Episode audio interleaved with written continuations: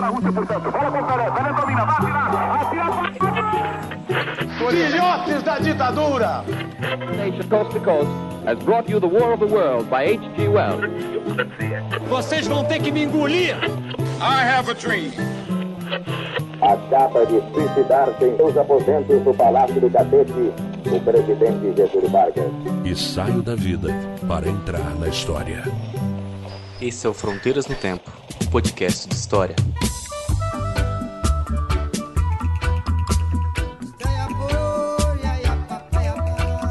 Olá, aqui quem fala é o CA. Oi, aqui quem fala é o Marcelo Beraba. E você finalmente está ouvindo mais um Fronteiras do Tempo. Um podcast de história. Estamos de volta, hein, CA? É, Beraba, estamos de volta aí depois de um, uma ausência de episódios aí, um pouquinho mais de um mês. Mas, como diz aquela música do meme, a gente não para, só dá um tempo.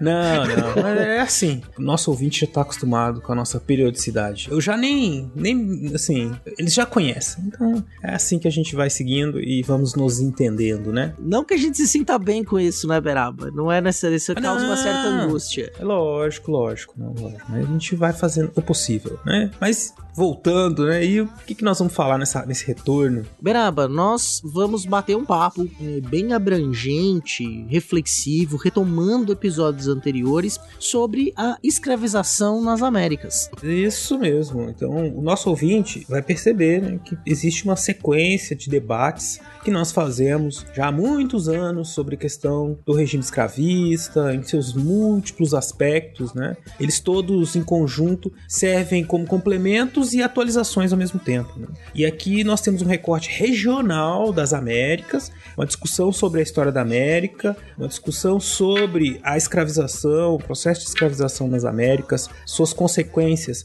na África, na Europa, né? no mundo como um todo, especialmente relacionado ao que aconteceu na região que é aqui no Brasil, né? A gente faz essa divisão de história da América como se o Brasil não fizesse parte da América. Uhum. É, e, no caso da escravização é difícil separar o Brasil do resto da América, mas a gente vai se focar aí nas demais regiões, né? Tentando pensar um pouco sobre elas primordialmente, né? O que mais, Cia? É, Beraba, eu acho que você já fez uma ótima introdução. Espero uhum. que o ouvinte esteja instigado. A gente já pode ir direto pro episódio. Bora lá. Mas é, antes não custa lembrar, né? Que é nossa conversa aqui ela é 100% baseada na bibliografia indicada no final do episódio. É, acho que é bom avisar isso logo no é começo. Importante, Beraba. Não é conversa de boteco, nós estamos tomando uma cerveja aqui, conversando. Bem que eu gostaria, né, Cia?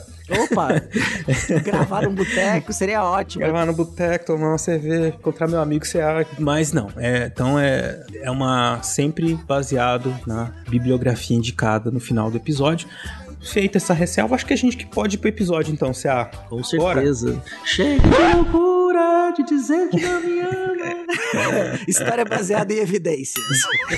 ah,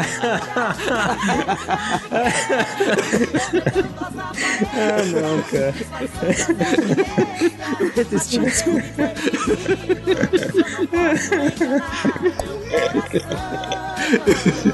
tá bom, vamos lá, vai.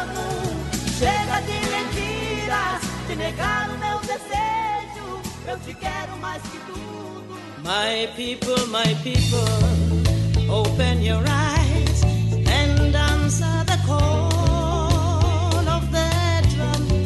Frelimo, frelimo, Samora Machel, Samora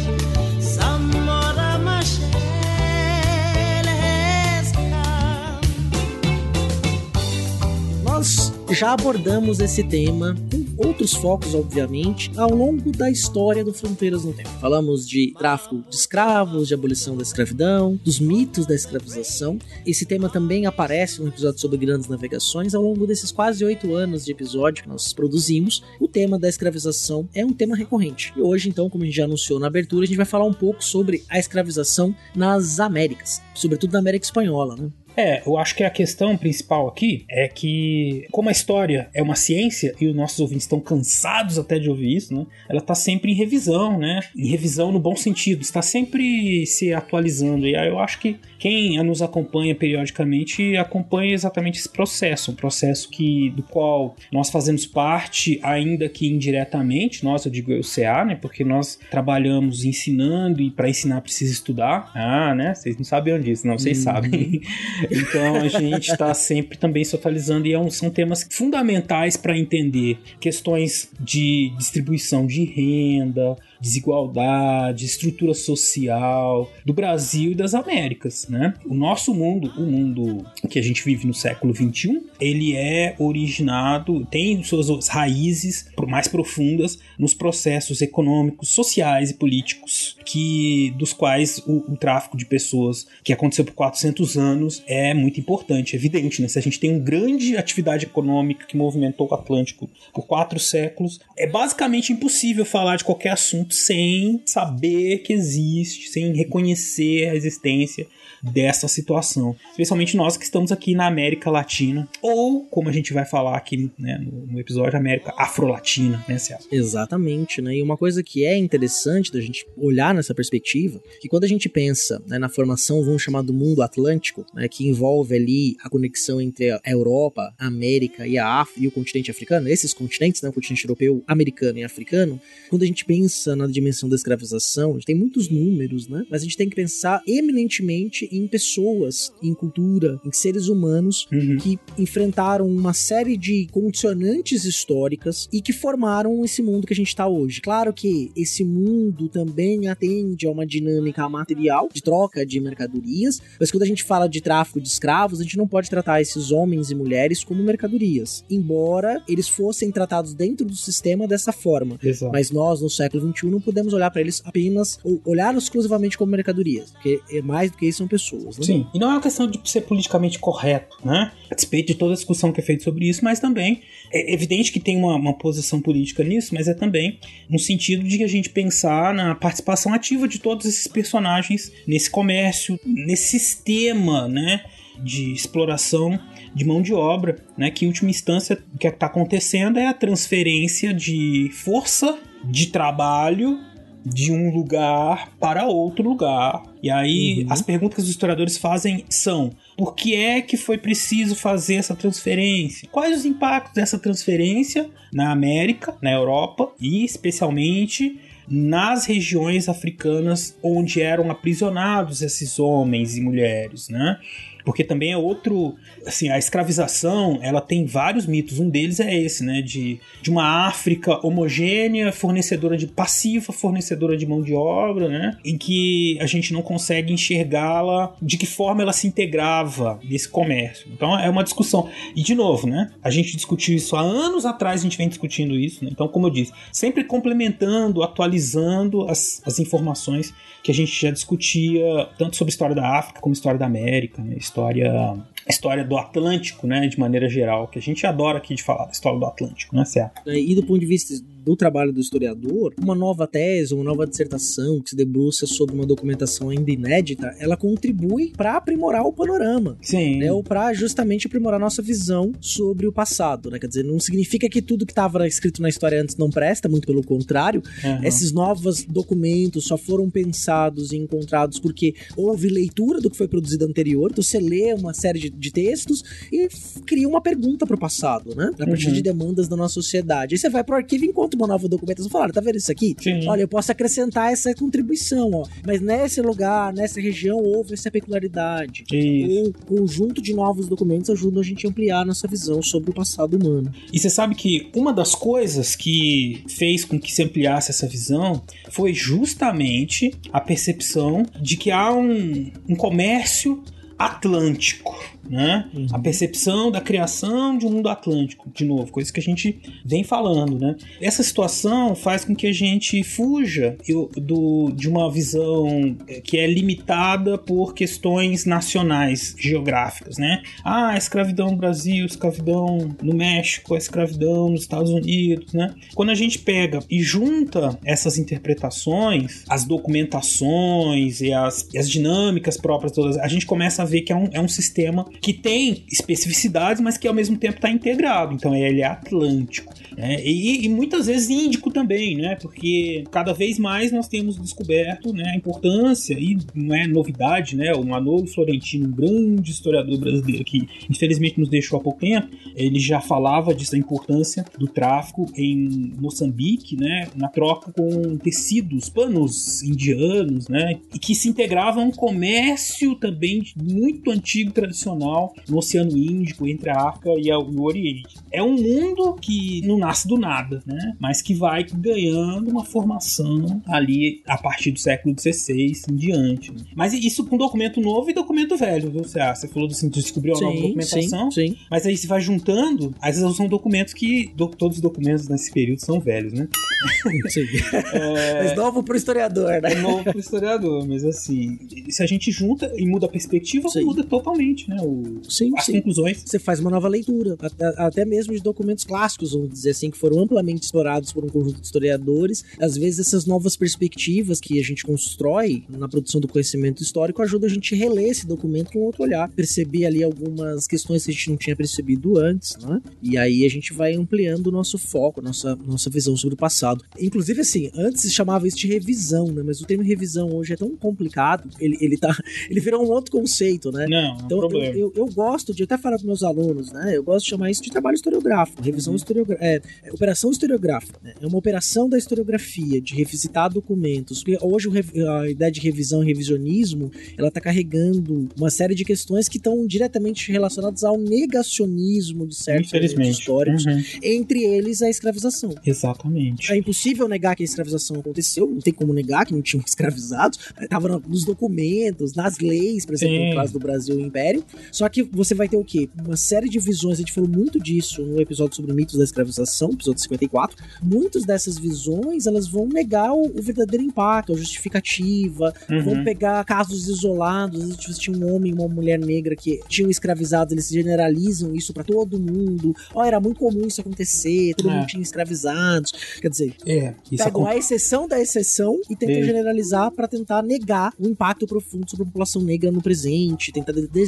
deslegitimizar as reivindicações do, dos movimentos negros que existem uhum. nas Américas todas. Né? Então é parte disso aí. Então, operação historiográfica. Isso. Então eu preciso se atentar para esse movimento que você já falou, né? E ele é bem diferente de das coisas que acontecem nas redes sociais, esses debates públicos. Ele segue outra dinâmica. E aí, por isso, eu e o Ceará estamos aqui falando sempre de história para se meter, né? É porque a gente quer se meter nesses debates. Se meter no sentido assim, né?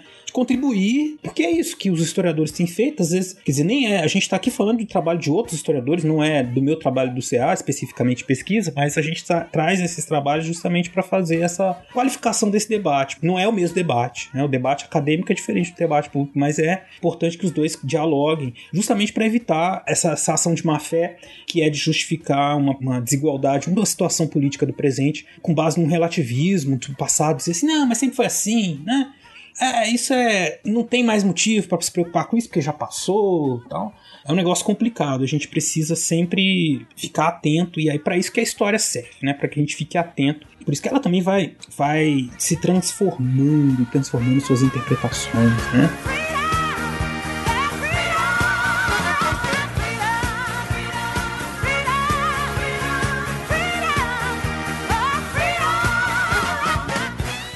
Assim, essa questão da caracterização, né, da escravidão nas Américas, ela nos remete a, um, a constituição de um mundo, né, americano, as Américas, né? Então a gente quando a gente fala das Américas, eu acho que a primeira coisa, CA, que acho que a gente podia. A primeira coisa, não, que a gente já tá falando há uns 15 minutos, uma das coisas que eu acho que os nossos, nossos alunos, que os nossos ouvintes podem se beneficiar aqui de refletir, é justamente sobre esse sentido da América, né? O que, que significa essa história da América? Porque eu fico pensando o seguinte: qual que é a diferença de se discutir história, a escravização das Américas, a escravização do Brasil? Tem diferença? É a mesma coisa? Por que a gente separa, né? Será que isso faz sentido em termos de uma análise historiográfica estrutural? Assim, por quê, né? O que, que é história da América? Considerando que a gente muitas vezes confunde a América com os Estados Unidos, né? Sim. E aqui um dos pontos fundamentais é a gente pensar justamente isso, da constituição desse mundo americano. De novo, é outro assunto que a gente já falou na parte de conquista da América, da criação, da invenção da América, né? Mas é um mundo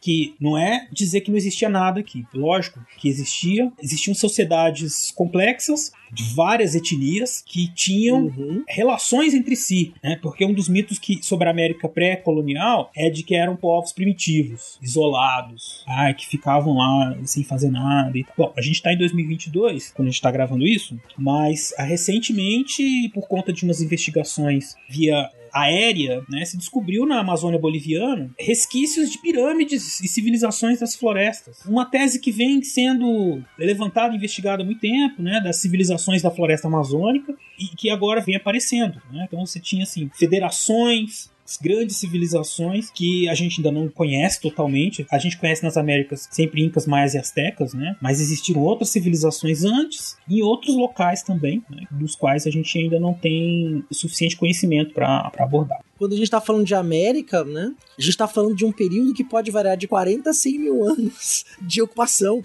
Quer dizer, a quantidade de civilizações, de culturas, de mistura étnica que surgiram e desapareceram nesse largo período de tempo é, é incontável. É, é, muito engraçado isso. O Levi-Strauss fala sobre isso num texto. Levi-Strauss é um antropólogo francês. Quando a gente pega para falar o que a gente chama de história, se a gente compara o que a gente chama de pré-história, a gente é só uma vírgula.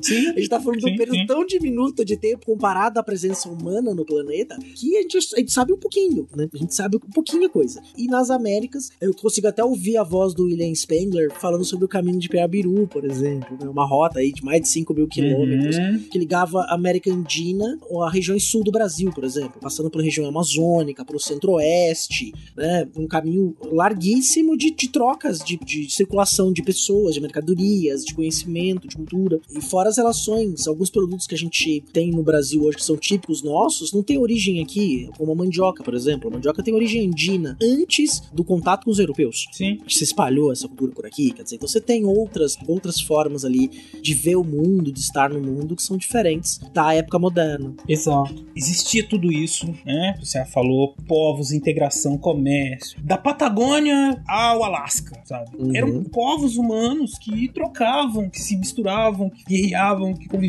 que, enfim, uma sociedade que recebe o contato com europeus e africanos a partir do século XVI, né? E é importante destacar europeus e africanos, porque às vezes a gente pensa descoberta da América, entre aspas, sempre fala da ah, o, ah, os conquistadores europeus que vieram, eram, eram europeus a e europeia, né? É. Primeiro que existem, existem alguns indícios né, de presença africana nas Américas anteriores aos europeus. Isso é uma discussão, uma discussão que passa por investigações, que, como eu disse, de indícios em algumas, alguns sítios arqueológicos, mas basicamente o que se coloca é que esse contato pode ter acontecido, mas não foi prolongado, né? Então ele não, não é contínuo, né? Ele só passou ser contínuo a partir do século XVI. Europeus e africanos frequentando as costas da América. E aí começa a surgir um novo mundo, que não é mais nem nativo americano, nem europeu, nem africano. É aí que a gente fala do nascimento uhum. da América e dos impactos que a escravização tem. Porque esses primeiros africanos que vêm não são escravizados, eles vão ser é,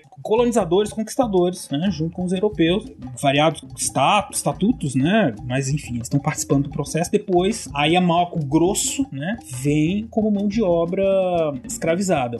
E uma questão que a historiografia se coloca há muito tempo é, pois muito bem, esse grande contingente, ele sempre, de pessoas que vieram da África pra cá, sempre foram vistos assim, a ah, mão de obra, o tráfico, né? Como se fosse mesmo uma mercadoria, né? Uhum, uma coisa, né? Uma coisa, né? Mas existe uma série de impactos sociais, econômicos, políticos que não estão necessariamente subordinados a essa questão econômica. Eu quero dizer assim, tem muitos impactos que a gente tem que verificar. Coisas que aconteceram na África, a partir do tráfico, e o que aconteceu na América, a partir do tráfico. Uma pergunta que todo mundo tem feito hoje em dia é o que que gerou o aumento do, do, do tráfego, né? Essa demanda. É, foi o aumento da produção, entre aspas, lá na África, e aí eles impulsionaram isso. Foi o crescimento de uma demanda na, na América O que que, que que fez com que esse, esse comércio se tornasse tão pungente, assim, tão grande, né? nesse processo de constituição da América? Mas o fato fundamental e que a gente vai analisar aqui hoje é isso: como é que esse, esse tráfico e essa, essa vinda de pessoas africanas para cá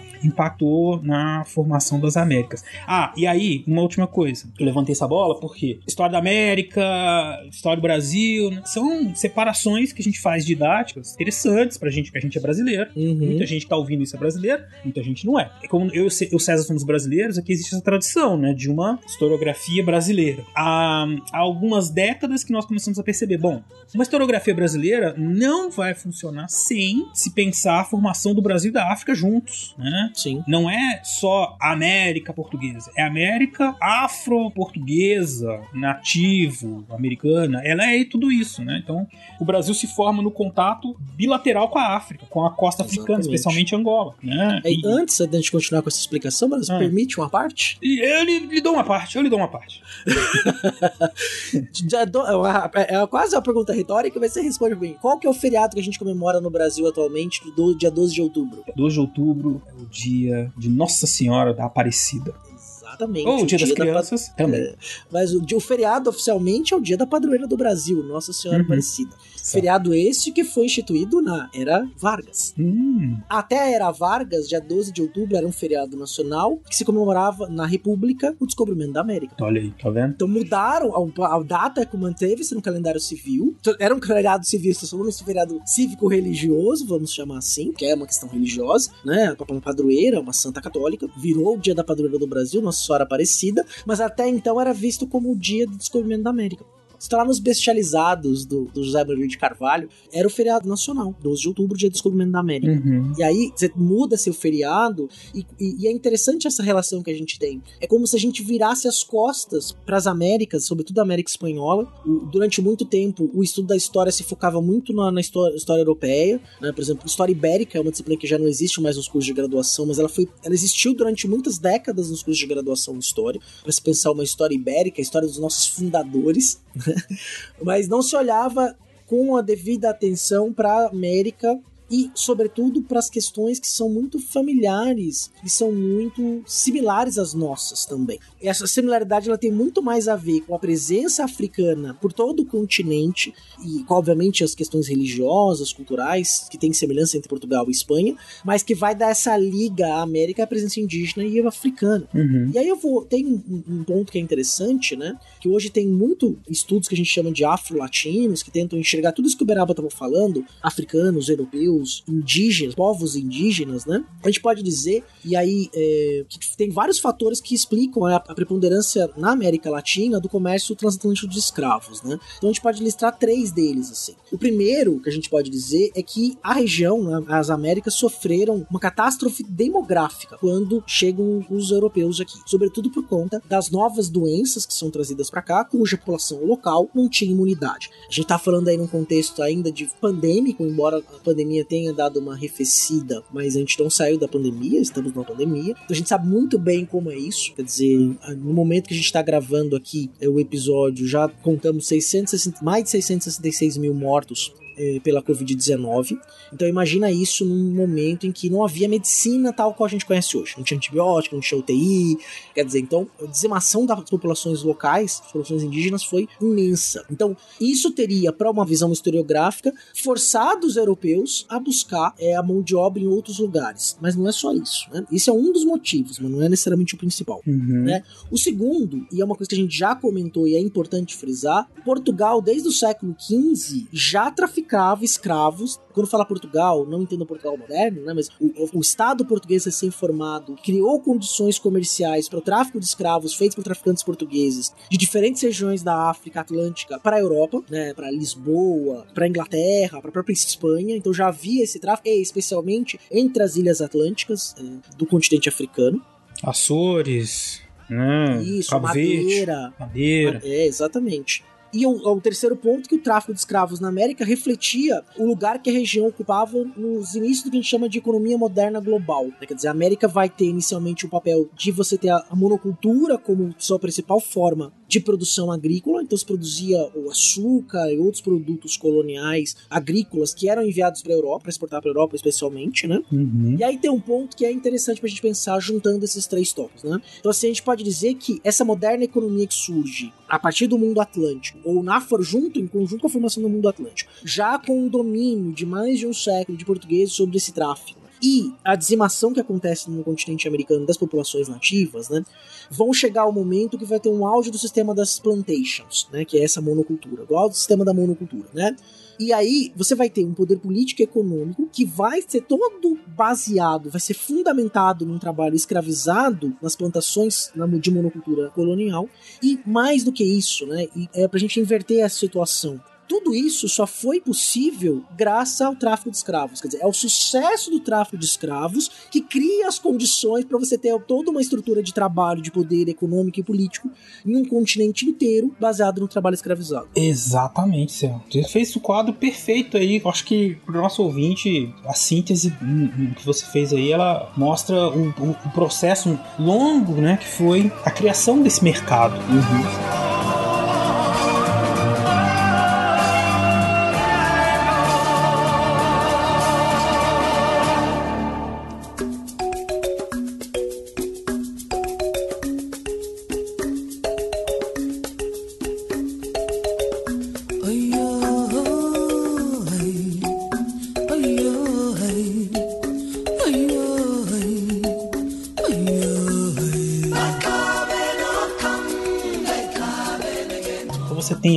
Uma demanda que foi aumentando, que foi sendo respondida, né, à medida em que ocorriam avanços. E, na verdade, os avanços na navegação, eles também foram ao mesmo tempo acontecendo de acordo com a necessidade, né, por demandas. Eu acho que é uma, uma coisa interessante, um fato interessante, né, que às vezes a gente pensa a história muito como de um ponto de vista, ah, e alguém começou a melhorar a tecnologia, então eles foram para mais longe. Não, eles foram encontrando dificuldades para navegar mais longe, pra... e aí foi desenvolvendo a tecnologia, né? E esse desenvolvimento de tecnologia de navegação especificamente né, tem muita ligação com o próprio contato com essas outras regiões, aprender a dinâmica das, dos ventos, das correntes marítimas, né? Tudo isso então vai incrementando o comércio como um todo. Mas um, um, fato, uma situação que eu acho interessante a gente pensar, até que é um pouco antes de tudo que o Céu falou, né? É que é justamente Bom, você tem a América e a América passou a, a ser um espaço de recepção de todo esse comércio de pessoas, né? Como força, né? E se a gente pensar a força do trabalho, né? Como uma força que produz riqueza. Então é uma riqueza gigantesca, né? Pessoas, gente fazendo coisa é um negócio importantíssimo. Especialmente, e eu vou voltar nesse assunto de, de, novo, né? Porque eram pessoas que tinham altos conhecimentos técnicos, técnicas agrícolas, técnicas de construção, técnicas de Sim. caça, metalurgia. pesca, metalurgia não eram ah, o mito, né? Ó, já que a gente tá falando dos mitos, mais um mito da escravização, né? De que os africanos vieram para cá, eles eram boçais. Não, né? Eram inclusive escolhidos das regiões em que eles tinham mais conhecimento técnico para trabalhar nas Américas. Eles vieram como mão de obra qualificada, tá? Eram por isso muito valorizados. Ah, só ver a região das Minas no, no Brasil, né? Exato. A região podia... das Minas, a Costa do Ouro, atual Gana, né? Sim. Que os escravizados tinham um conhecimento incrível sobre mineração. Mineração, metalurgia, tudo. E eles vieram para cá e como esses trabalhadores especializados, evidentemente escravizados, né? Explorados e subjugados, né? Mas beleza, a América recebe tudo isso. Mas existe um, uma história pretérita também de relação da Europa com a África. É uma visão que os europeus tinham a respeito da África anterior, conhecimento que eles tinham vai, no século XII, XIII, voltando lá na Idade Média. Né? A Península Ibérica era basicamente ocupada pelos mouros, né, muçulmanos. Uhum pessoas de pele escura. Os portugueses e espanhóis não, eles não tinham, não era novidade para eles encontrar. Às vezes a gente também tem essa ideia, ah, eles foram para África, encontraram lá os negros e falaram, meu Deus, né? São pessoas inferiores, vamos escravizá-los. Não era assim. Isso é um processo, essa transformação da visão, né, sobre as pessoas de pele uhum. escura, os negros, os africanos, tanto subsaarianos quanto os, os africanos do norte, né? Eles eram é, conhecidos. Né? Isso foi feito, essa visão foi sendo construída depois, né? com o processo de escravização. Porque se a gente pegar aí na Idade Média europeia, século XII, XIII, século XII, ainda quando o, a Península Ibérica ainda estava sob ocupação de uma etnia, os almorávidas, que eram um, um povo muito guerreiro, que conquistou a região, né? venceu os cristãos em várias batalhas. As pessoas de pele escura, elas eram vistas como conquistadores e se falava muito da riqueza incomensurável em ouro que existia nos reinos africanos. Inclusive, essa grande riqueza em ouro e esse respeito e esse temor com relação aos mouros e as pessoas de pele escura em geral, que fez com que se estimulasse a busca por um caminho pelo Atlântico para chegar na região do ouro. Era ouro, uhum. ouro. A questão era, a gente sabe que tem ouro que vem dinheiro, dinheiro, dinheiro, exatamente. A gente sabe que tem muito ouro que vem pelo deserto que a gente Sim. compra dos mouros eles trocam, enfim, a gente quer chegar na fonte do ouro. Então é isso, essa visão de negro como, como escravo, escravizado, isso é coisa do século XVI, XVII que foi se constituindo depois. Depois, quando começa a surgir, quando começam a se tornar mais intensos essas movimentações econômicas e o tráfico mesmo, né? Que o CA falou aí. E muita coisa se trocava. Rotas comerciais que vinham da África Equatorial para centro-africana até a Europa, passando pelo deserto, né? Então o contato ele já existia mesmo indiretamente. Não se sabia necessariamente os limites sul do continente, né? Não. Mas se o contato não era, não foi novidade, como você muito bem ressaltou. Né? Não era nada novo. Inclusive, eu falei da metalurgia né, só para complementar, quando os portugueses, especialmente, começam a fazer o contato com mais constante na, com a costa atlântica, eles descobrem metais muito melhor forjados que na Europa, por exemplo qualidade metalúrgica incrível na, na costa atlântica da, da África. É, é porque a gente sempre bate nessa tecla aqui, né? Que a África é um continente muito grande. Então, uhum. tem, assim, muitos grupos muitas etnias, né? Culturas que se aproximam, evidente. É, é como. E tem uma dinâmica étnica cultural própria também, que é pré-colonial, né? Não foi os europeus que foram lá e inventaram que eles tinham que fazer isso, fazer aquilo. Essa visão que a gente tem passiva dos africanos, da África como maneira geral, ah, eles ficaram lá esperando e foi assim, foi assim. Não, eles tinham já milenar. Quando se fala assim que a África é o berço da civilização, em muitos sentidos, né, isso é, é real do ponto de vista antropológico ali da formação do próprio Homo sapiens, né, que, que a gente uhum. sabe que veio de caminhando da África, o, Homo sapiens e foi o Homo sapiens foi conquistando os outros povos, os outros homos, os outros hominídeos, os outros humanos, mas desse ponto de vista também cultural, étnico, assim, eles já tinham então todo um, um, um caminho sendo seguido. O, o, problema é que a nossa história, que é eurocêntrica, né, ela nem sempre, nem sempre não nunca olhou para isso com um olhar de respeitar essas diferenças, né? Sempre foi como se fosse algo desorganizado e sem sentido. É, Justifica-se a escravidão por causa disso também, né, Beraba? Se constrói também. uma visão histórica de quase o foi chamado depois do fardo do homem branco. Tudo bem que essa ideia do fardo do homem branco vai mais pro século XIX, mas uma ideia de que o europeu estava indo civilizar o mundo. Ah, não, mas isso antes do cristianismo também, né? Sim, você pegar ali verdade, os, os, debates, dois, dois religiosos que debatiam muito isso eram Sepúlveda o... e las Casas. Sepúlveda dúvida, e las caças. Exatamente. O Céu tá afiado aí, conhecedor dos intelectuais da igreja, né? Las Casas e Sepúlveda, século XVI, XVII, né? Eles estão colocando todas essas questões. Assim, ah, por que escravizar os africanos, né? É... Por que não escravizar os indígenas? Ou por que escravizar os indígenas? Eu acho que no caso do Las Casas era aquela coisa assim, por que não escravizar os indígenas, né? Uhum. E aí, apesar de ele fazer um, uma crítica, isso é importante dizer também, porque às vezes também fica aquela coisa assim, de, pô, o Seab era anticlericais, falando mal da igreja, né? Bom, pelo que eu tô falando mal de ninguém, tô, tô falando da história aqui, né? Segundo, uhum. que havia evidentemente divergências intelectuais, né?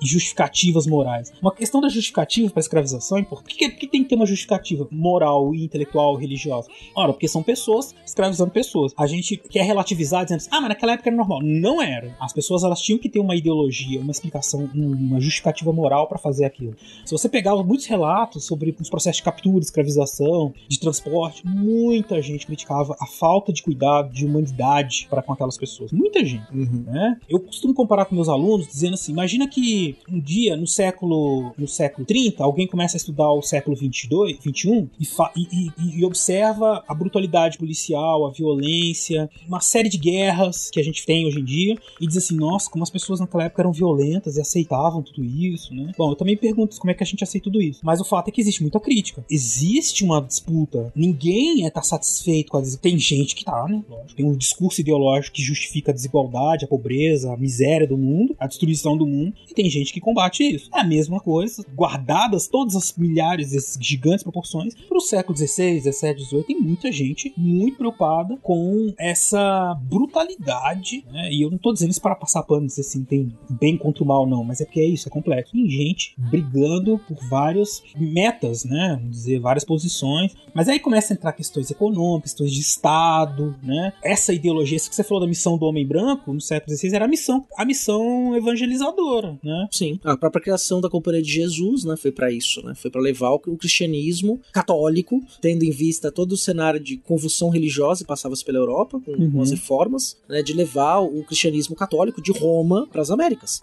Para impedir que as vertentes do neocristianismo chegasse nas Américas. né? Também. Então, marcar a posição alinhados aos estados que tinham mais força, especialmente a Espanha, né, naquele momento histórico, que estavam fazendo uma, uma colonização dos territórios, né, dos territórios do Novo Mundo. Então, isso tem que estar em jogo, né? Porque, e entra um tema que a gente já discutiu, que é o das reformas. Porque um dos debates sobre essa questão da escravização, da colonização, é a crítica dos, dos protestantes contra os católicos, dizendo que eles são terríveis, né? E de que fazem as coisas mais absurdas contra os povos nativos. Mas aí, lógico que tem, evidente, um discurso ali, olha, isso não é coisa de cristão, ah, que os, os espanhóis fazem isso, fazem aquilo. Mas é uma disputa política, em termos internacionais, de, pela, pela posse daquelas terras. Porque franceses, ingleses, holandeses vieram pra cá, pra América, pro Caribe, pro sul dos Estados fizeram igual. Não fizeram muito diferente, não. Uhum, exatamente. Eles não tinham, eles não tinham essa visão. é, eles, eles talvez não tivessem tão forte essa coisa da evangelização, que foi muito marcante nas colônias europeias católicas, né? Uhum. Mas eles, a exploração. Bom, Sim, exatamente, né?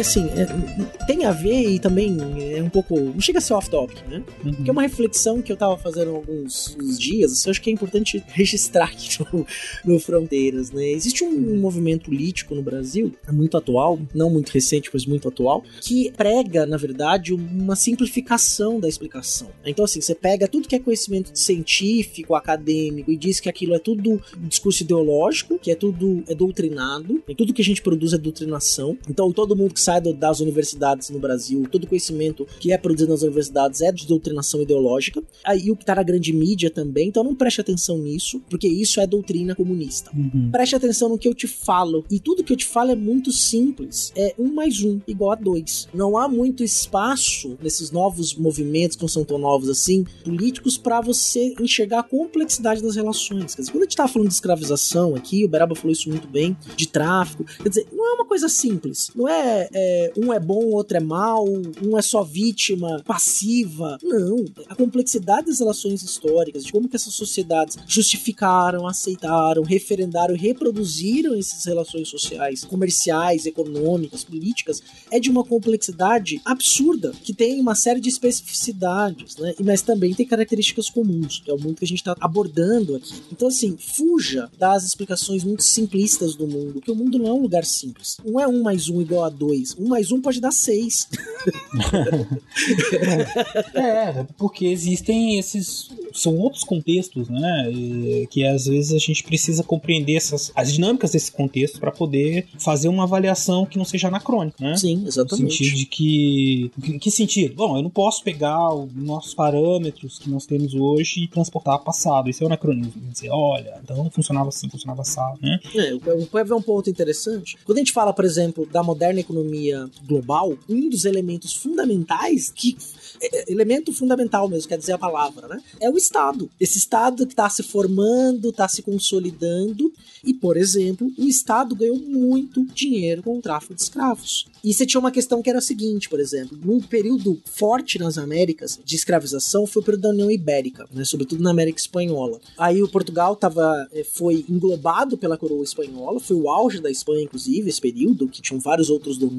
E aí o, o Estado espanhol dava cartas de permissões para o tráfico. E aí, de acordo com a sua capacidade de transportar, você pagava determinadas taxas de impostos, ou pagava sua licença, que aqui no Brasil a gente chama de contrato de dízimo. Lá eram as autorizações da coroa. Então, a pessoa que tinha essa autorização para traficar, e aí que é interessante, no período de dominação ibérica, os portugueses dominaram este comércio. Então, eles deixaram só de traficar entre a, a África e a Europa, e a escravização de negros na Europa foi proibida nas últimas décadas do século XVIII, né, e o tráfico foi proibido. Em Portugal, por exemplo, quem vai fazer a proibição do tráfico negreiro, da escravização em Portugal é o Marquês de Pombal. Proíbe-se em Portugal, mas obviamente que nas Américas vai ser muito mais de um século depois. Quer dizer, então fica um foco muito nas Américas. Os portugueses vão ampliar o seu mercado, indo para toda a América Espanhola, quer dizer, do norte ao sul da América, né, incluindo ali onde hoje é a Flórida. E o que, que se fazia? Então, o traficante fazia um acordo com os fiscais do porto, e aí o fiscal do porto negociava,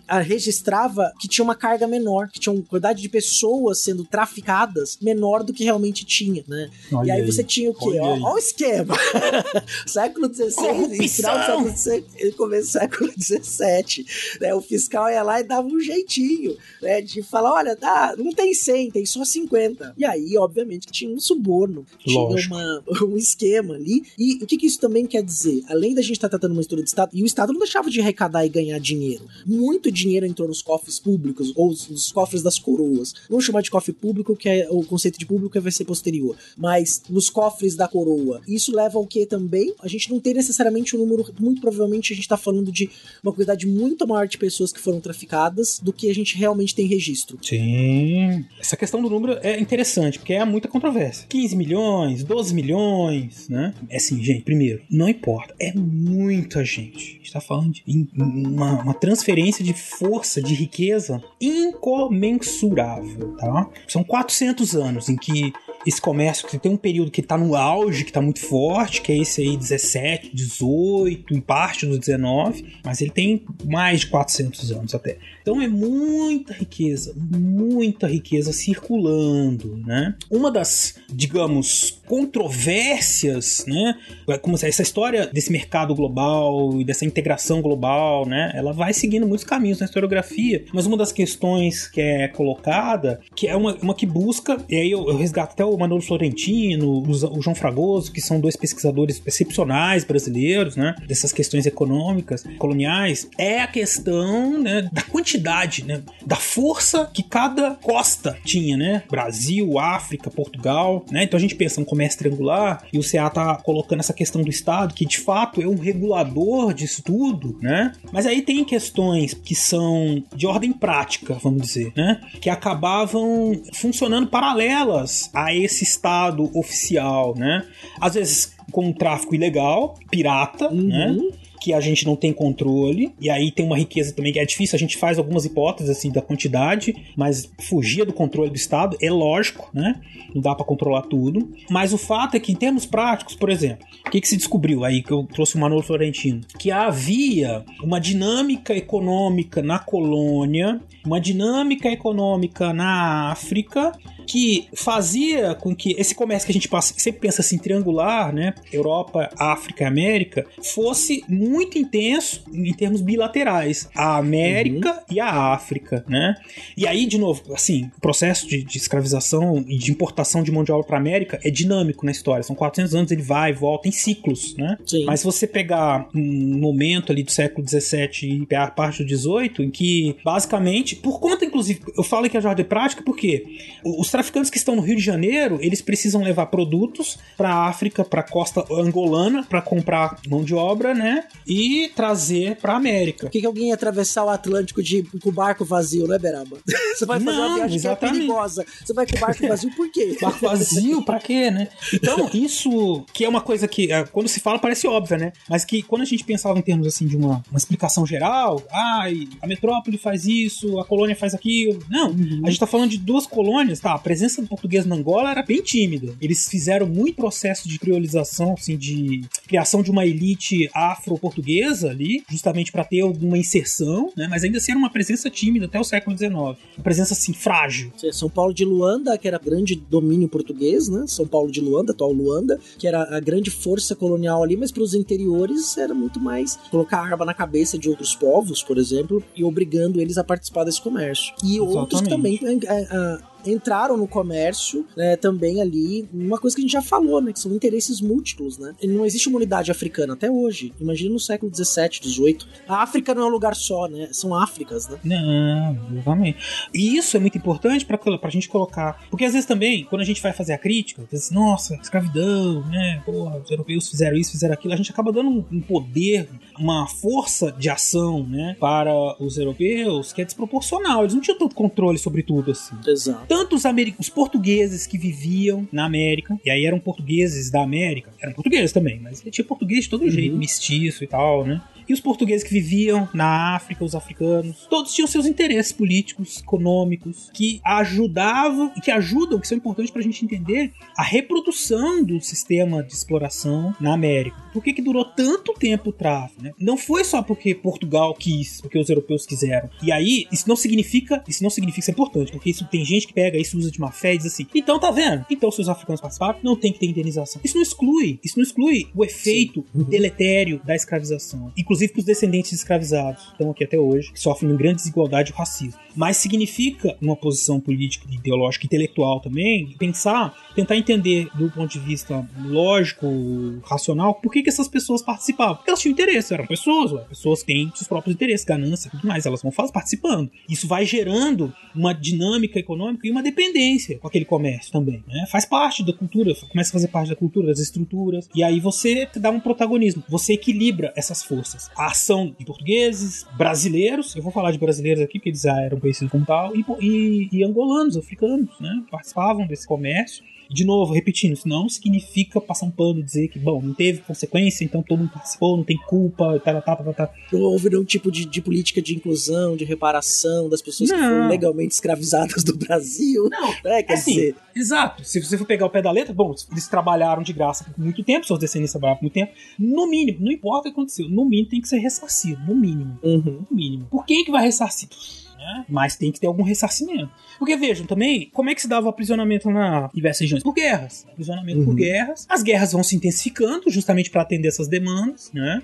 E essas guerras acabam gerando um impacto nas dinâmicas étnico-culturais que já viviam né, com, com essa dinâmica, mas ela se intensifica e isso deixa impactos muito grandes lá nas diversas regiões né, africanas, que se adaptaram também depois a tudo isso, né, foram se transformando. Né, isso não, não é estático, ah, uma etnia e a outra, elas vão se misturando, vão, vão formando outras etnias.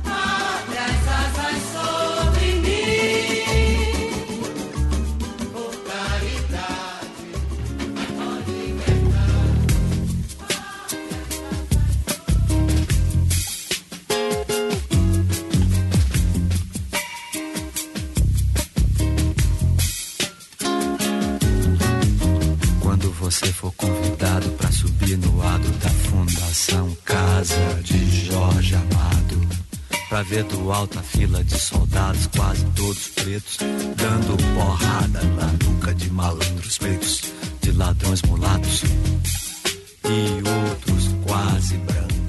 E aí, de novo, por exemplo, se a gente pensar em questão de responsabilidade, bom, a escravização e os impactos deletérios da escravização, eles ficaram basicamente no continente africano. Os europeus não sofreram esses impactos. Pensa por que, que eles não escravizaram. Eles, os, os, portugueses não se achavam iguais, não existia. Ah, não existia uma identidade entre os africanos. Também não existia uma identidade única entre os europeus, nem entre os cristãos. Eles eram cristãos, uhum. beleza, mas eles não eram amigos. Os franceses, os europeus, somos iguais. Por que, que os franceses não foram escravizar os povos do Oriente, por exemplo? Né? Do leste europeu, os eslavos, por os exemplo. eslavos, porque era da onde vem, inclusive, né, a origem da palavra escravo Por quê? Causa do ônus também, né? De fazer uma guerra, porque o vizinho uma hora vai vir fazer guerra com você, te escravizar, né? Então você, você, cria uma dinâmica que é. Não tô dizendo que você foi de caso pensado, mas é mais barato jogar o ônus da produção, entre aspas, de mão de obra escravizada em outro lugar. Eu vou lá e compro. Eu não preciso me dispor com meus vizinhos aqui, nem ninguém se dispõe com ninguém. A gente joga o ônus todo pra lá e fica com, com os lucros. E aí você vai ter produtos, né, que vão ser feitos na América. Inclusive, até vão se desenvolver novas técnicas, né? Quando você pega peça o açúcar. O açúcar foi uma das grandes ah. forças motrizes da escravização, tanto no Brasil quanto no Caribe. Cuba, por exemplo,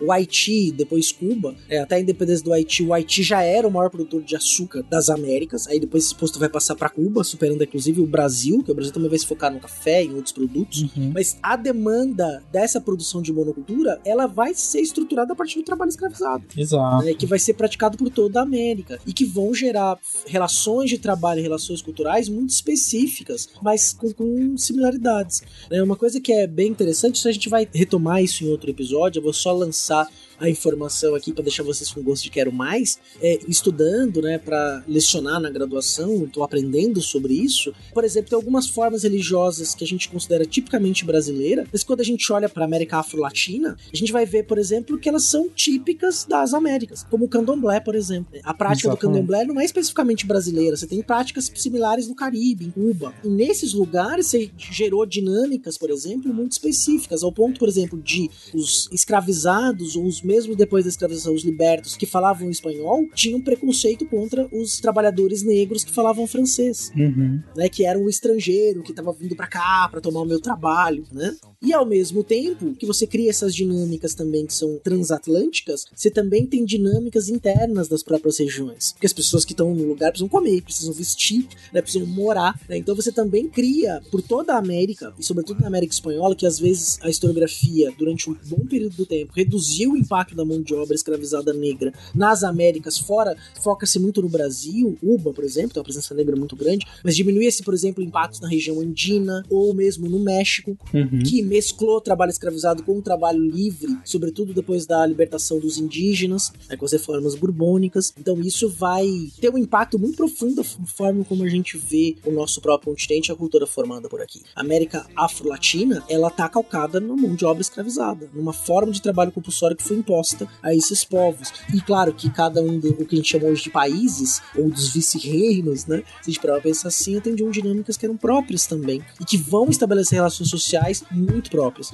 No próprio Brasil, a gente fala disso no mito da escravização. Nem tudo era grande plantação com um grande contingente de escravizados. A escravização era forma presente do dia a dia, de imposição de uma forma de trabalho, mas nem todo mundo tinha escravizado, porque você não. não era caro, né? nem todo mundo claro. podia ter um escravizado. E as dinâmicas sociais da desigualdade que isso vai gerar. Só um exemplo clássico, né? O trabalho doméstico durante todo o período colonial e no, no período imperial era feito por mulheres no, negras escravizadas. Vem a República, vem um, uma ampliação de direitos ao longo do século XX e só em 2015 que as trabalhadoras domésticas foram reconhecidas como trabalhadoras, por uhum. legislação que garantiu os mesmos direitos que qualquer outro trabalhador comum. Isso gerou uma grita de determinadas camadas sociais no Brasil, inclusive um ódio de determinadas camadas pelo governo que fez aquilo. Exato. É, ah, uma casa não é uma empresa. É, mas é uma pessoa que tá trabalhando na sua casa é um trabalhador, não é um escravizado. É lógico, é. Mas isso são as consequências da escravidão, como um todo, né? Que é essa visão do trabalho servil, né? Ah, você tem que ser grato ao seu patrão. Que, que muda, né? Ah, tô falando isso, tem um ouvinte que escorre a lágrima, né?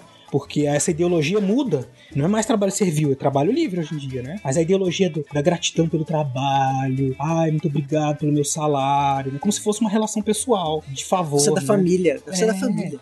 Veste a camisa da empresa e seja é que nós somos uma família, trabalhamos. Não é assim, é uma relação comercial. Deveria ser visto eminentemente como isso, né? Mas a ideologia de, de, de fazer com que o trabalho. Em outros países que têm menos presença da mão de obra escrava, isso fica mais evidente. Mas aqui não, aqui se pessoaliza muito e paternalismo, né, da nossa escravidão parece assim fazer com que ela se torne mais branda, que é um dos grandes mitos, né, também da escravização de maneira geral. Uhum. É, na verdade esconde essa extrema violência, né, da exploração que deixava a pessoa absolutamente sem condições ali de, de reagir às reações, né, que aconteciam, as resistências que aconteciam de diversas formas, mas sempre esbarrando aí nessa contra-reação que era o paternalismo. Ah, não, vai dar tudo certo, vai ser livre, né? Mas é, era um negócio que é, é mito, é mito, né? O paternalismo ele funciona muito mais como discurso que na prática. É a mesma coisa, ouvinte. Essa coisa de vestir a camisa da empresa, o patrão, o dono da empresa te ama, né? É prático ou é discurso? Pensa bem. Quando te falarem que a escravidão branda, você lembra disso. É igual trocar a palavra empregado ou trabalhador por colaborador. Colaborador. Se não me pagar, eu não vou colaborar no meu trabalho. Eu tô indo porque eu sou remunerado. Nossa, tô vendendo minha força de trabalho, questão material.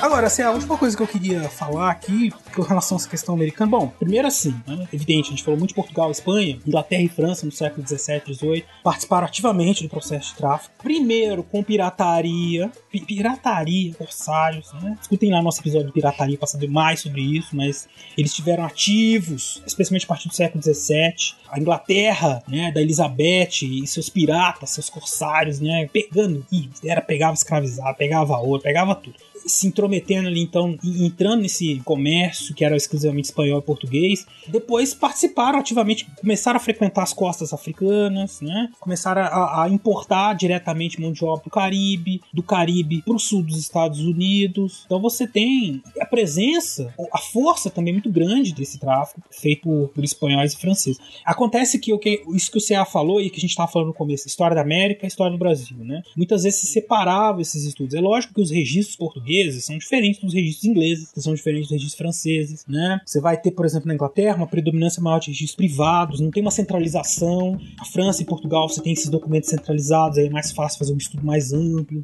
Mas muitos desses documentos estão sendo reunidos em trabalhos grandes de historiadores de vários países. Então você vai encontrar acervos digitais com documentações extensas sobre o tráfico, sobre a movimentação dessas pessoas, né?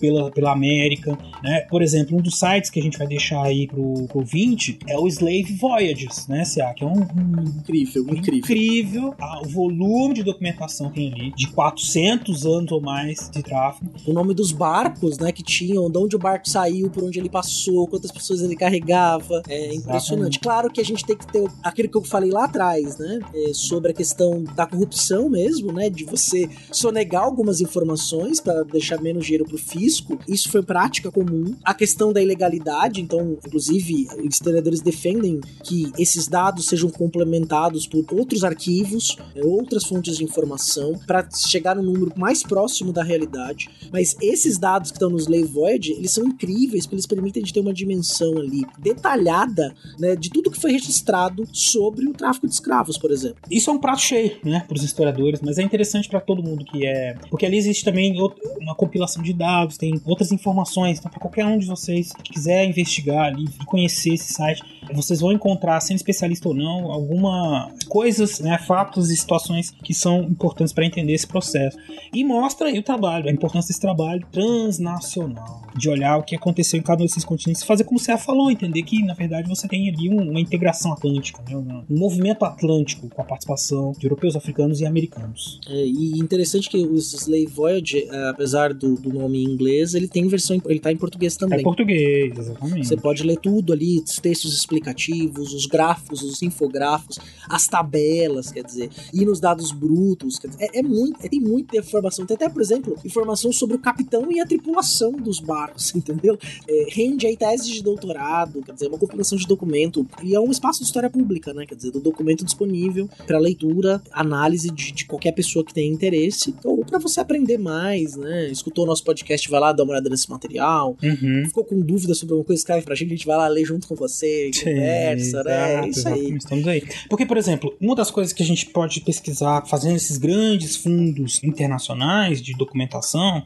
bom, primeiro que o que você falou, tem muita coisa que se perdeu, né? Mas beleza, o que a gente consegue levantar é, por exemplo, com relação às etnias africanas que fizeram parte da ocupação, da colonização da América. Como a gente disse lá no começo, essas escolhas não eram aleatórias, né? Que Sim. tipo de pessoas, que tipo de mão de obra eu tô precisando? Não eram aleatórios. E não era, também um, um dos mitos, a gente tá falando, pode chamar isso aqui de mitos 2.0, né? Da escravização. Sim. Mitos, tráfico dos escravos 2.0. É. Tem- É um episódio de atualização. Né? É isso. É justamente essa da, da fragmentação étnica, né? Ah, eles faziam a guerra, misturavam lá todas as etnias para que não houvesse comunicação entre os, entre os cativos e evitasse fugas. Nada mais. É, é- é mito. Mito. Por quê? Porque na prática nunca ia funcionar isso. Primeiro, o navio sair de porto em porto, veio da América, aí para um porto, pega um pouquinho, para um outro, pega um pouquinho, para outro. É arriscado. Aí Ele... chega aqui e mistura. Chega aqui e mistura. Não, não vai. Ele vai num porto X, enche o navio, fica esperando, que já é arriscado. Isso também é uma, uma história que é pouco contada. Acontecia muitíssimo, né, de chegar no porto e eles terem uma recepção hostil, de não comércio. Então não era uma coisa assim passiva que não era o cruzeiro da CVC, Não, não era o cruzeiro da CVC. Ah, pá, chegamos aí, tem um mercado aqui.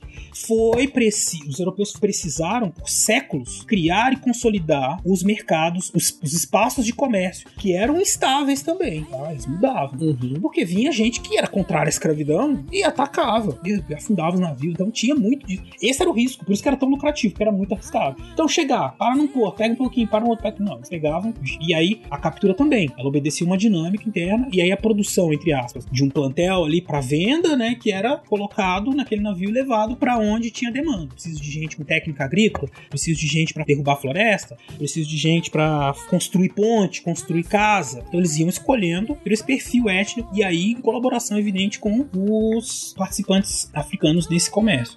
Bom, e aí essa ideia da, da mistura, né, que é muito conveniente para explicar assim, como se isso fosse uma técnica de dominação, o que a gente tem percebido, né, os estudos mais recentes têm percebido é que na verdade é, é o contrário. O que se fazia para facilitar a adaptação era justamente aproximar, aglomerar as etnias nas fazendas, nas regiões, para quê? Para que houvesse uma, vou colocar bem entre aspas esse acolhimento, porque não é isso, mas o encontro daqueles que já estavam adaptados com aqueles que estavam chegando, que se percebiam dentro de uma mesma família, entre aspas, de um mesmo grupo étnico, e aí eles podiam conviver e se adaptar mais facilmente àquele trabalho. Então, era uma das técnicas de dominação essa de aglomerar esses grupos étnicos que acabavam vindo em ondas, né, de acordo com as dinâmicas internas próprias da África e as demandas que eram criadas na América por mão de obra. E aí então você tem é possível a gente fugir dessa ideia de uma África que é boçal e que foi escravizada sem perceber e sei lá o que. Uhum. Ah, então tinha uma dinâmica própria étnica, uma demanda e uma dinâmica econômica africana, americana, europeia que movimentava essas pessoas. E aí em termos étnicos, culturais, esses grupos eles foram se encontrando, se aglomerando na América e construindo efetivamente a América, né? Exatamente. Né? Até é, uma coisa pra até pra gente pensar, né?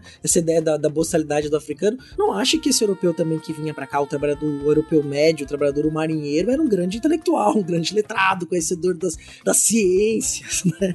É, muito provavelmente era pessoa, nem alfabetizado, ela não, não era alfabetizado, quer dizer, não era, nem não era, não, não era alfabetizado, né? não tinha um grande conhecimento, quer dizer, os conhecimentos que ela não tinha ela também eram muito práticas, quer dizer, a diferença intelectual não existia praticamente, né? Quer dizer, isso foi construído como uma, uma forma de você justificar a escravização ao longo do tempo. Mas não existia essa, essa superioridade intelectual. Muitas vezes o escravizado sabia muito mais sobre a técnica agrícola, sobre a técnica do engenho, do que necessariamente aquele que estava escravizando. Exatamente.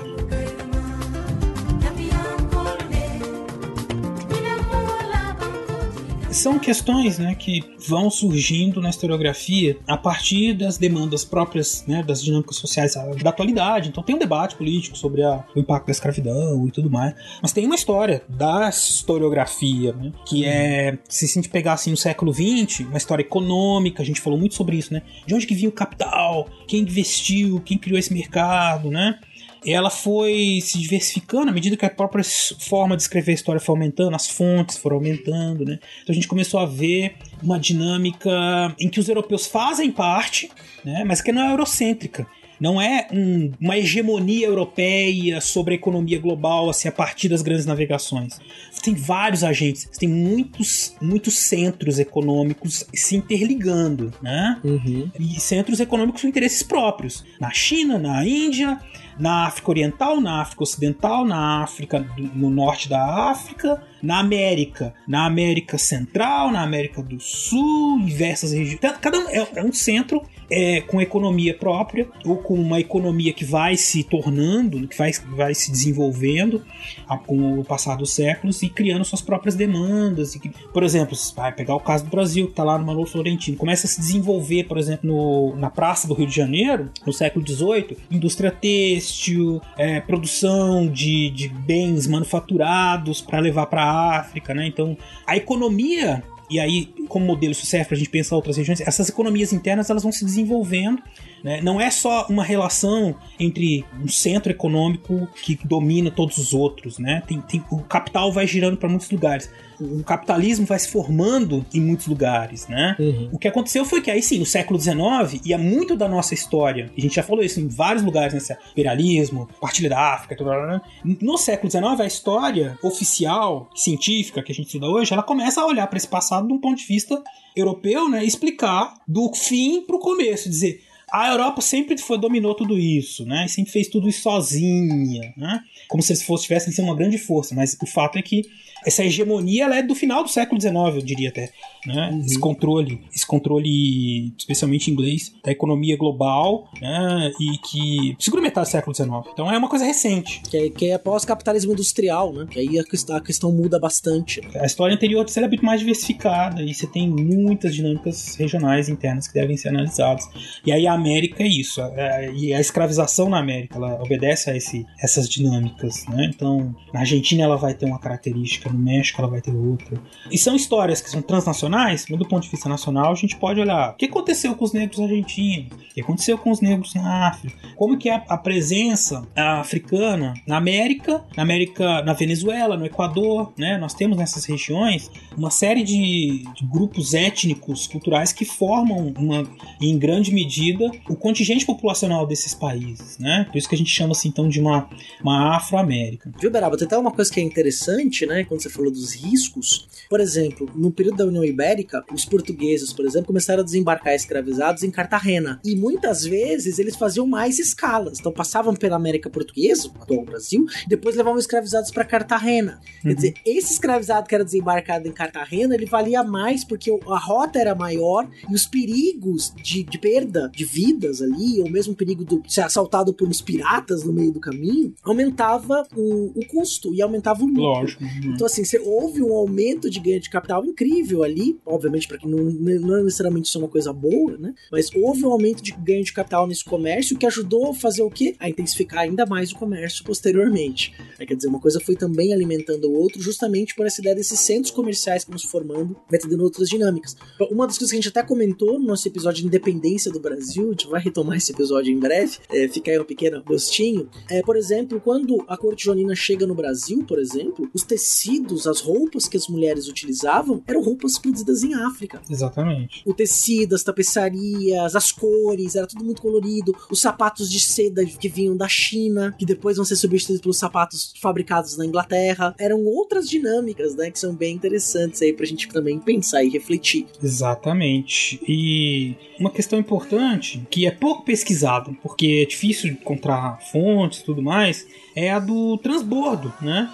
Que é justamente isso que o, que o Cé tá falando, de levar de um lugar para o outro aqui nas Américas mesmo. Então, uhum do Caribe para o sul dos Estados Unidos, né, do atual Estados Unidos. Às vezes, dos portos principais para fazendas, esse transporte era feito, às vezes, transporte fluvial, transporte terrestre, transporte marítimo, costeiro, né? Uhum. São difíceis de medir, mas ali você tem também uma dinâmica comercial própria, uma seleção né, étnica que é feita, pelos, às vezes, um financiamento privado. Quando você tem um, um financiamento, ah, vou trazer mão de obra, que é uma mercadoria, né, de pessoas, levar para um lugar X. Você joga um dinheiro para lá, um financiamento, e isso mexe na economia daquela região que recebe os, os africanos para trabalhar e mexe também na região do porto. Né? Então, o tráfico começa na África. Ele tem, então, impactos, ele tem dinâmicas próprias, demandas e relações econômicas, desde os interiores das regiões africanas, onde eram feitos os apresamentos, até os interiores onde iam parar os africanos para trabalhar. E aí eles encontravam também esses africanos, né? encontravam diversos contextos, às vezes com contextos de convivência com a mão de obra servil indígena, às vezes questões de trabalhos em que havia mais ou menos liberdade, possibilidade de alforria. Né? Então isso vai depender muito dessas dinâmicas. E aí, essa maleabilidade, esses múltiplos contextos é que explicam, em parte, o fato de essa capilaridade, vamos chamar assim de capilaridade econômica uhum. e social da escravidão na América, na Europa, na África, é que ajuda a explicar o porquê ela ficou por tanto tempo se reproduzindo. Então não existe um motivo só, ou a ação unilateral, ou um vetor né, único. Uhum. Existem múltiplos contextos, e aí, bom, são 400 anos, né, então questões geográficas e temporais que fazem com que essa dinâmica da escravidão nas Américas vá se reproduzindo, se mantendo, né? e com força, inclusive no século XIX. No século XIX você tem uma série de conflitos para que esse tráfico e essa forma de exploração de mão de obra acabasse ou fosse substituída pela, pela ideologia do trabalho livre, né? Que faz de Sim. conta que a gente é livre, que é o que a gente tem hoje em dia. É, o raio emancipador, as ideias que estão ligadas às dependências, a necessidade de contingente. né? Tem uma série de questões que a gente vai trabalhar aqui em episódios futuros. Mas, Beraba, é, você tá satisfeito? Eu tô. E você? Tô bastante satisfeito. Eu também tô satisfeito, já tenho ideias aí para próximos episódios, continuidade desse papo, entrar no século XIX, entrar num ritmo aí de, do, do bicentenário, né, e pensar outras questões aí também envolvendo essa América Afro-Latina. Até explicar melhor esse conceito de América Afro-Latina. Né, em episódios futuros. Tem, eu gravei um spin, vou até pôr na. Eu coloco o link. Tem um spin que eu explico o conceito de América Afro-Latina, spin de notícias do portal Deviante. Que aí vai ficar aí com material para você, coisas extras aí para você poder continuar nos ouvindo. Maravilha, certo. É isso, gente. É, como eu disse, é mais um papo CA Iberaba sobre a historiografia, sobre as questões que nos movem, né? E que nós consideramos que, que vocês devam refletir também.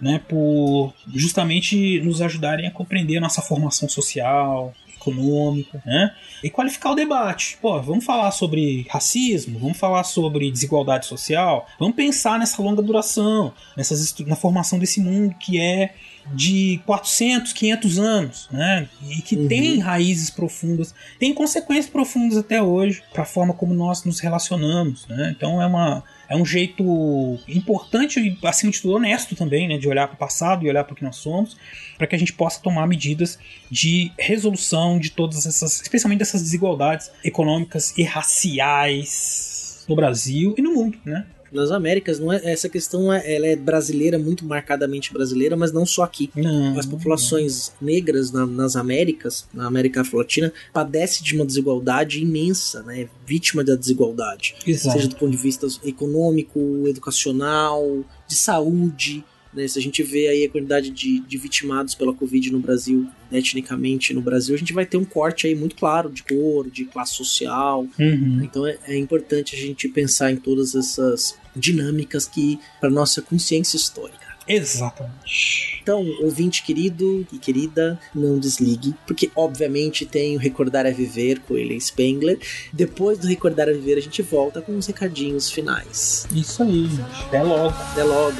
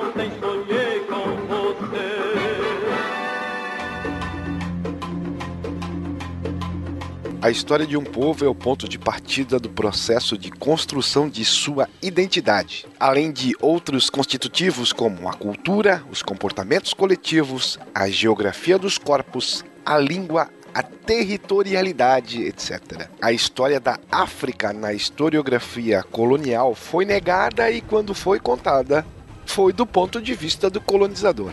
Especialmente no Brasil, a escassez de informações que nos são disponibilizadas sobre a história dos povos africanos que foram trazidos para cá é alarmante. A importância de ressignificar o passado dos povos africanos desta diáspora, de reconhecer suas valências, de conhecer suas histórias, seja na dimensão histórica ou fictícia, está justamente na luta pela desconstrução do que foi produzido por séculos de representações sociais ideologicamente estruturadas e estruturas socioeconômicas das quais o racismo é consequência direta. Isildinha Nogueira nos diz que o negro pode ser consciente de sua condição, das implicações histórico-políticas do racismo, mas isso não impede que ele seja afetado pelas marcas que a realidade sociocultural do racismo deixou escritas em sua psique.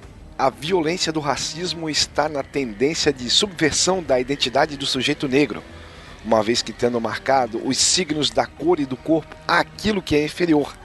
Não resta ao sujeito mais nada a não ser a busca pelo ideal de brancura, que se contrapõe ao mito negro. Logo, ao retratar as pessoas negras ocupando posições de poder e prestígio, orgulhosas de sua cultura e com um padrão estético que tem como referência as suas próprias características físicas, Obras da literatura e do cinema, como o filme Pantera Negra, apresentam que seriam pessoas negras sem o racismo. Durante muito tempo, o lugar do negro na cultura pop foi o da invisibilidade ou de subserviência, ou seja, a reprodução de estereótipos que visavam cristalizar a imagem do negro como ser inferior, desprovido de protagonismo, inteligência ou coragem. Você, caro ouvinte, já se perguntou o porquê disto? De algum lugar no tempo para o Fronteiras, rouco como um pato, eu sou William Spengler.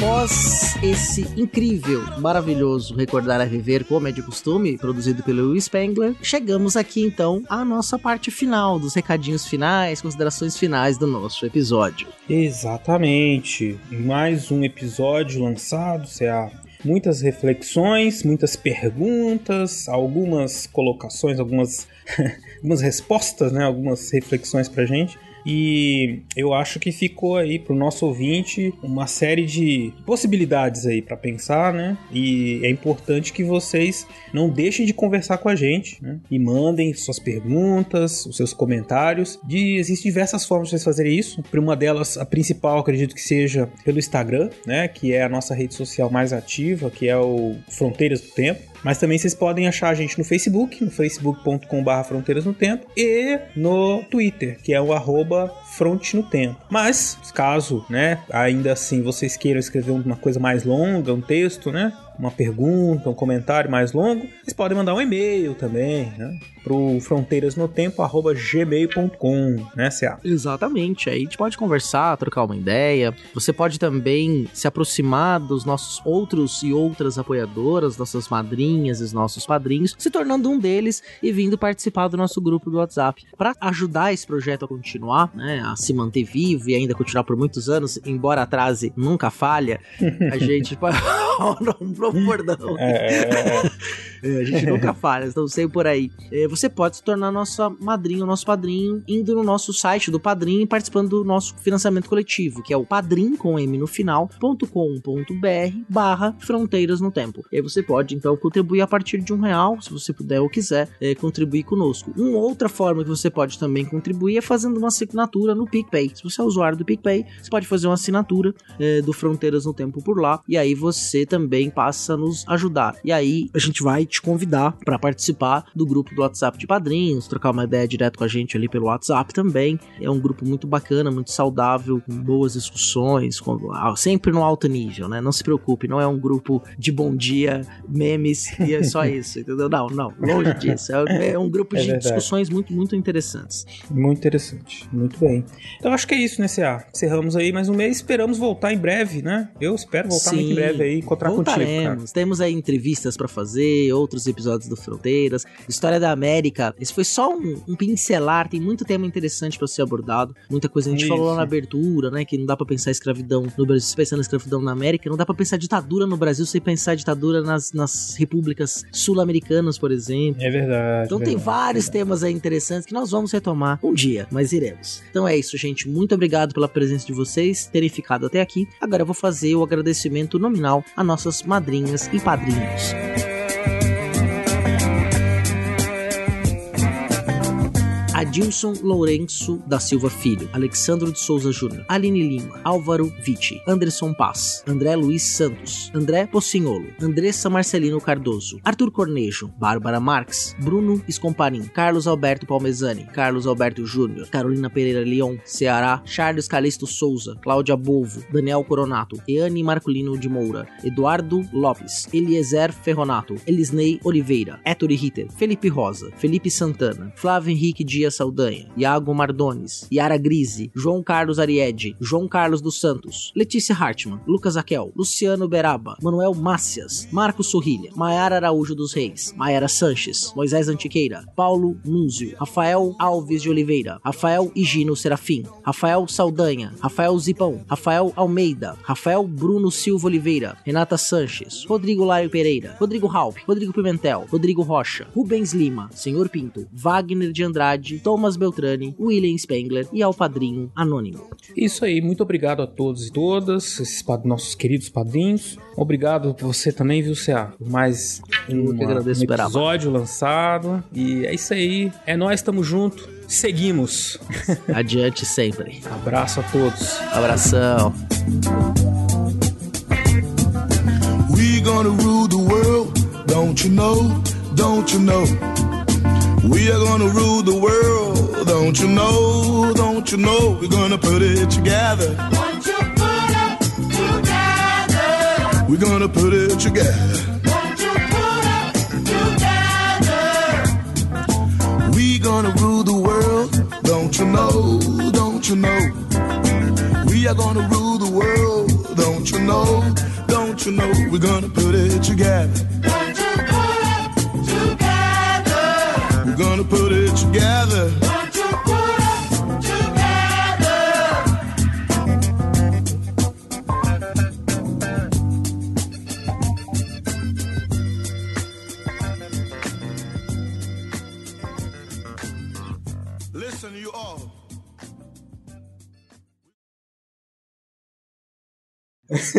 Essa foi boa, cara. Essa foi muito boa, muito boa. Bem na hora, Muito boa. espontânea. Bem na hora, bem na hora, muito boa. Chega de louco. Ai, ai. Então, beleza. E é, enfim, tudo isso se perdeu, infelizmente. Tô igual o Michel Temer aqui naquela fase famosa. Assim. "Ah, Preciso de uma pastilha. Pastilha.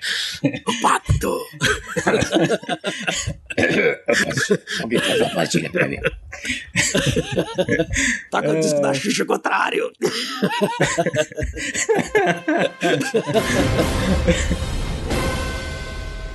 Bem que eu pedi uma pastilha.